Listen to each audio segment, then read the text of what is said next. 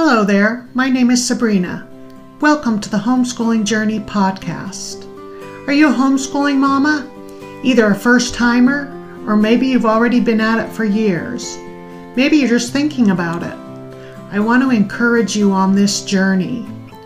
Tune in every week to learn hard-won wisdom, practical advice, and tips from other homeschooling moms. You can do this.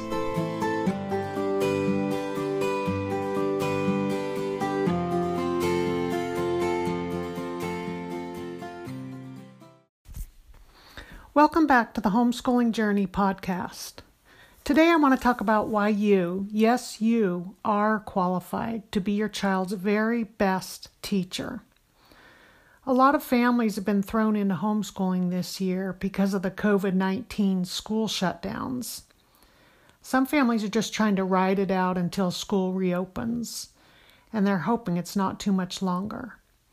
But other families are discovering a surprising new way of life, not always easy, but full of unexpected blessings.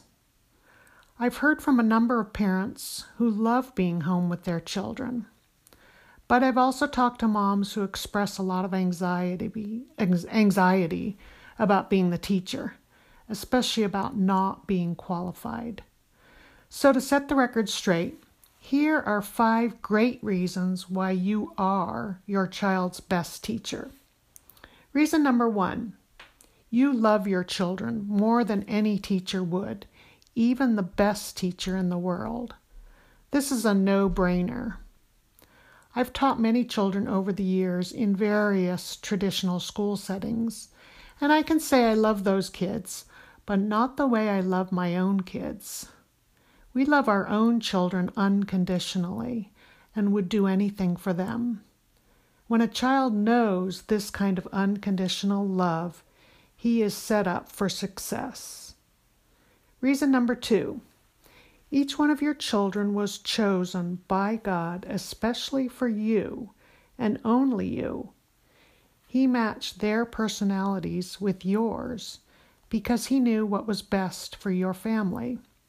It doesn't mean that everything goes perfectly smoothly all the time, but you can rest assured that you have the children God sent you because they were the right ones for you.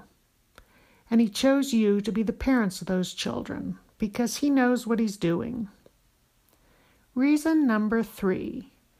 You know best what motivates your child, what makes them catch on to something easily, and what doesn't work at all.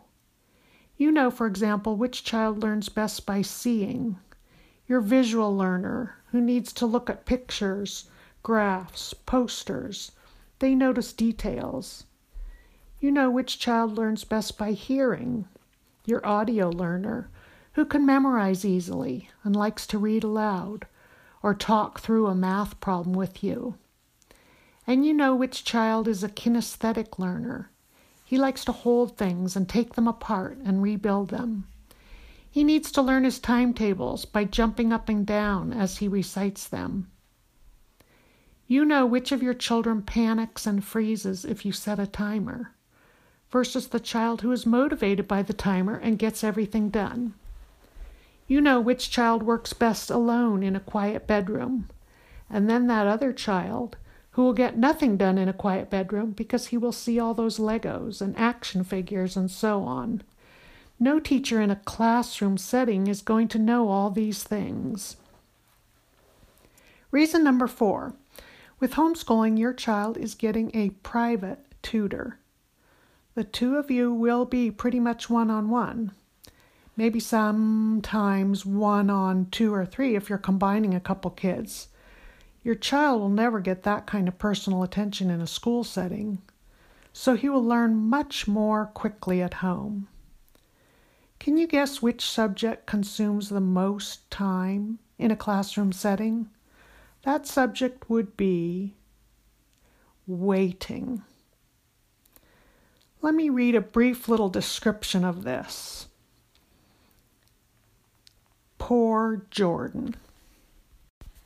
There he sits, waiting for class to begin, waiting for attendance to be called, waiting while lunch orders are taken, waiting until all 30 children in the classroom have their books out and open to the proper page, waiting for all eyes and ears to be pointed at the teacher, waiting until the directions are read and explained a third time, waiting while the teacher brings a rowdy student back to order, waiting while lining up for recess, waiting when the first student has finished the math problem for the rest of the class to catch up so that all can proceed, waiting in line for lunch, waiting for the class to settle down after lunch, waiting while 30 papers are turned in, and so on and so on.